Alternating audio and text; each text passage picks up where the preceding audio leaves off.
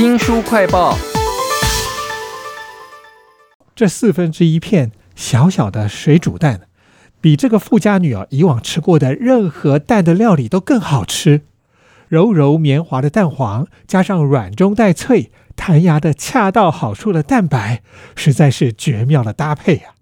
意犹未尽，意犹未尽啊！真想独吞一颗蛋啊！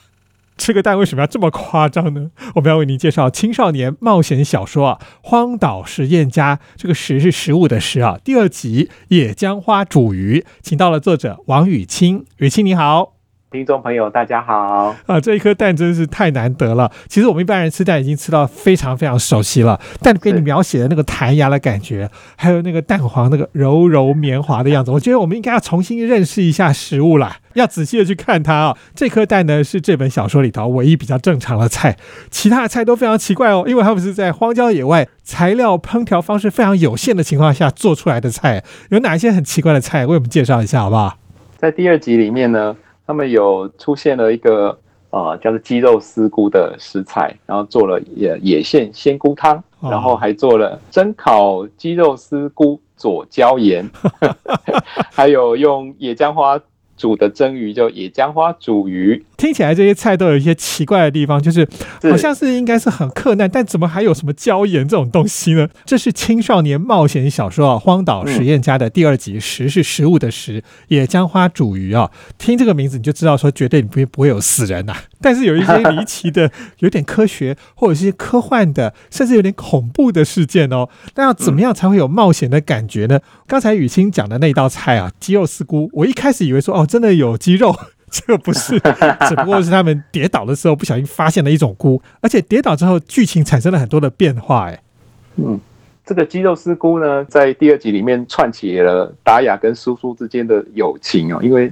达雅跟苏苏之间其实有一种紧张的关系。达雅觉得苏苏是一个很自以为是，当然主要是因为他自己什么都不懂，所以他会觉得人家很 很讨厌。他本来是一个拔尖的自由生，结果到野地里他就变成是一个庸才，所以他非常的不开心。那这个说到这个鸡肉丝菇，我倒是想要分享一下。其实我从小到大也没有吃过鸡肉丝菇，但是很意外的到我。太太家就是我的岳母煮给我吃，我说是这菇怎么这么好吃啊？什么菇？没有腥味，这样那个纤维非常的有弹性，恰到好处。他跟我说这叫做鸡肉丝菇，我说啊，我真的从来没听过。但是对他们当地的人来说，好像是不那么奇怪的东西。他们说，哎，这种东西只有在下雨天之后才有可能会出现。哇，我说天哪！还要看老天爷 赏赐这样子，然后在那个乡下的地方，他们只要下雨的话，听说就会很多阿姨啊、阿嗯啊，他们就会拿着那个塑胶袋去去收割这些东西。那我就觉得说，哇，我在写这个故事的时候，原本想要用什么马告啊、用姜黄啊、用红梨啊这种感觉上现在比较时髦、比较时尚一点的台湾食物，对。但是我我想，哎，我应该要用一些日常生活的东西，因为我们要。带着孩子去思考我们日常手边有的东西。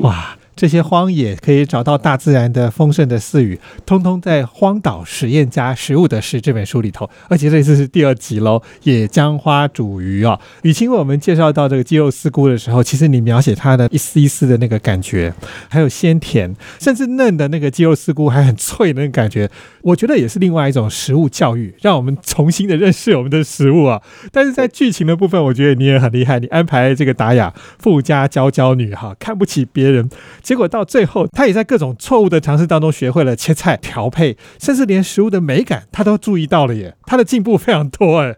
嗯，这个角色啊，也是我自己的反省啊。那我觉得我们在现在的生活中，我们都很挑剔食物，我们追求美食，但是说实在，我们大部分的时候没有办法好好的为自己料理一餐，至少我是这样。所以 我会透过这个角色，我觉得一方面也是。把我自己投射在里面，做一个反省哦。这个角色我设计他出身是非常良好的，但我夸大了这部分，造成一种趣味感，就是要强调他很挑嘴这件事情，眼高手低。但是呢，达雅这个角色，他嗯，他有一个优点，就是他对美食非常的执着，他是一个很有行动力、好强的人，这变成他的优点。是，所以在吃的这件事情，他其实，在野地里，虽然他一开始什么都不会，然后被两个。可能他瞧不起的乡下孩子呢完全比下去，所以他的那种不服输的好胜心理，他从来都是第一名，不是第二名的人。他在这个食物上面展现了他自己的强大的那个企图心，他要用这个东西给大家好看啊。对，这本书叫做《荒岛实验家》，食是食物的食啊。第二集野姜花煮鱼。那其实这个达雅还做了一件事情，我觉得非常有科学的精神。这个事情要不要给我们介绍一下？哦，因为这个故事呢，一开始就是小木马出版社哦找我写，因为他们觉得可能看了我之前的作品，编辑很喜欢我。写冒险故事的感觉，他希望我能够用一个冒险的故事来传达一个厨房里的科学的精神哦。那我会觉得说，哎，实际上去看那些课本里面的东西哦，不一定能够串接成一个很好的故事。转念一想，我觉得应该要从生活里面，孩子如何能够自主，我觉得能够自己主食这件事情，其实是人的一个很基本的一个能力哦。煮饭这件事情，其实融合了各式各样的科学在里面。对，它有生物学、物理，有化学，甚至厨房的动线，然后食材的管理，你的各种尝试组合，发挥创意做料理，其实这就是一种科学创造发明的精神。那我透过这个达雅这个角色，把这样的精神。试着能够传达给我自己还有读者这样是，其实他们之前已经能够抓到鱼哈，烤鱼来吃，也可以挖到地瓜，但吃一吃就觉得说好像没什么味道，那个泡面里面那个调味料也快用完了。对，所以达雅就做了一件非常有科学精神的事情呢。嗯，就是出于他自己对于美食的不妥协，所以他至少要有那个解决盐味、咸味这件事情，然后他就去萃取了海盐。靠着他自己的推理跟想象，把海水煮出结晶，然后把它风干，做出非常美味的海盐。因为那边的海水非常纯净，反而变成了一个那个五星级的主厨 特制的海盐。这样，其实他一开始的时候还不想跟人家讲，可能是有点高傲。不论是捞海水或者在煮啊，都神神秘秘的，被人家发现的时候，他还要遮遮掩掩。这个《荒岛实验家》第二集里头啊，野姜花煮鱼啊，就看他们在野地里头做出什么样有趣的菜来。那其实那个会钓鱼的那个阿海本身也非常有趣，他说他好像有什么敏感体质啊，你就给他安排了一个很神秘的事情，他睡梦中有听到声音。而且他们后来还发现说，他们有一个山洞，在暴风雨的时候被逼得进山洞以后，找到了很多的小小的陶罐，还有一个陶瓮。哎，这到底有什么样神秘的事件呢？